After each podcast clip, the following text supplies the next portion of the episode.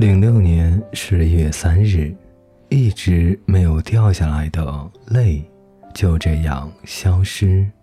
亲爱的不二，很多人说羡慕我现在的生活，很多人说我的生活很精彩。如果我说我现在的生活很辛苦，是前所未有的艰难，他们会不会觉得我身在福中不知福呢？早上闹钟响，有时六点，有时七点。一下子就拖回现实生活，就算有个严重烫伤，也要坚持工作。在希腊饭店做沙拉，切到手指不敢告诉大厨，怕别人觉得切东西都切不好。因为单子不停的进来，也不敢去洗，只好往上面撒点盐，继续工作。小雨饭店，捡菜的地方冷得要死。这几天还降温了，我在那里站了三个小时，一夜一夜的弄了八个盒子。回家以后就感冒了，嗓子疼，还一直流鼻涕。昨天上学，在学校的厨房，因为小臂伤口的关系，没换衣服，穿白色制服就出来了。在冷清的车站等了半个小时的车，在车上又累又饿。下车的时候，又忽然下雨，把本来烫伤的胳膊又淋湿了。晚上十一点，一边抖一边回家，发现钥匙弄没了。不二，他们一定不知道，这就是我的生活啊。不过老子这么年轻，吃点苦没什么。最困难的已经过去了，最快乐的还没有来。如果大家都觉得精彩的话，我想大概真的精彩，或者越来越精彩吧。零六年十一月六日，曼秀雷敦的防晒越晒越白，在家休息一天，中午起来烤饼干吃，下午又睡，傍晚才起来开始洗澡，清理手臂上的脓。洗干净以后，涂了透明的药膏，我觉得好的很快。只是这几天涂了不下四种的药膏，也不知道是哪个起了作用。柔丝说饼干好吃，要带到公司给同事尝尝。晚上和妈妈聊天，没说割报的事。妈妈说大连现在海归回来，有特长的可以很方便的贷款发展。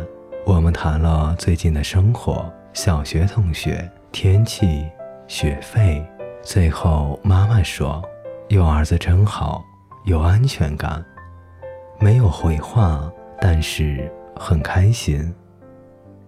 零六年十一月九日，要找个人问问你在我本子上写的日文什么意思，亲爱的不二。你看，我明明知道时日不多，却又一再虚度。我是坏小孩。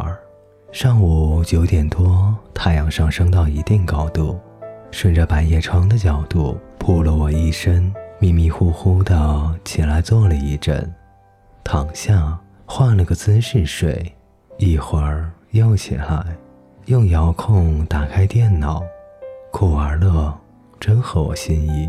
胳膊上的伤口开始愈合，已经磨掉部分硬的，开始露出粉红色的部分。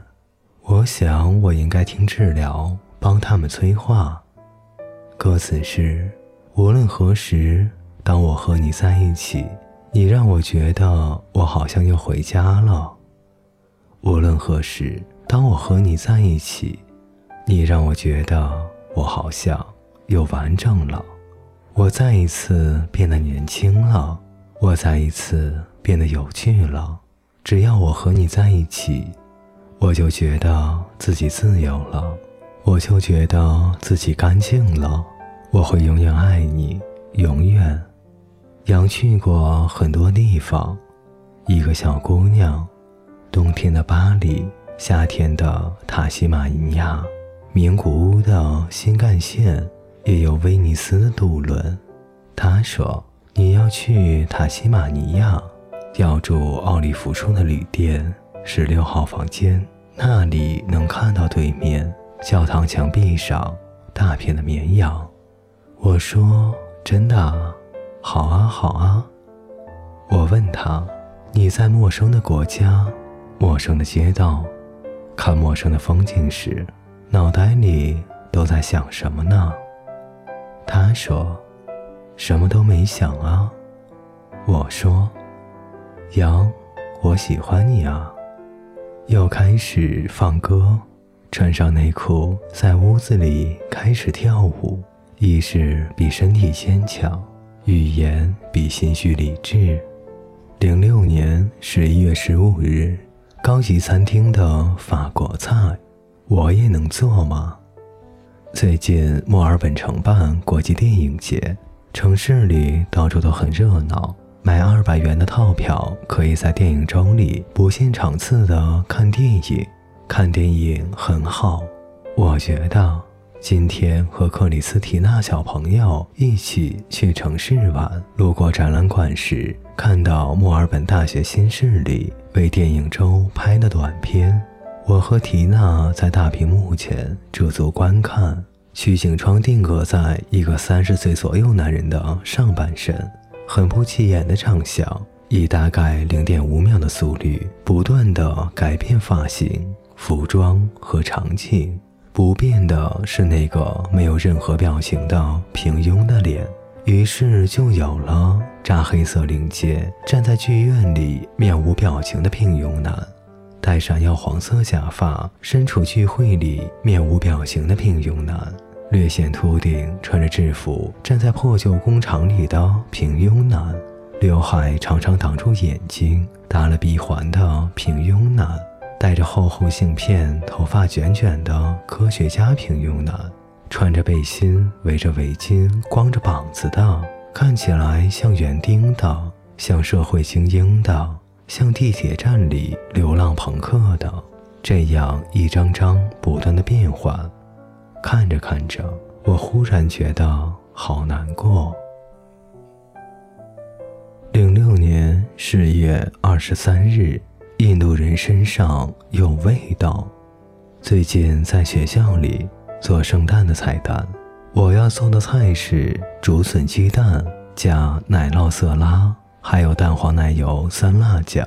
因为老师之前说，蛋黄奶油酸辣酱只有一流的饭店才能自己做，因为不容易保存，大部分饭店都是买现成的。可是我们这里是我们自己做的。当时我就觉得我们学校饭店是一流的西餐店。认识了台湾来的杰瑞伊，我们不是一个课程的，他在我们班上补的课。我做蛋挞的时候认识他，今天和他一起在厨房做饭。原来他爸爸妈妈是台湾人，他在这里出生。让我吃惊的是，他同时做四个麦当劳的兼职，太强了！交换了 MSN，他是目前唯一一个没有问我来这里多长时间的人。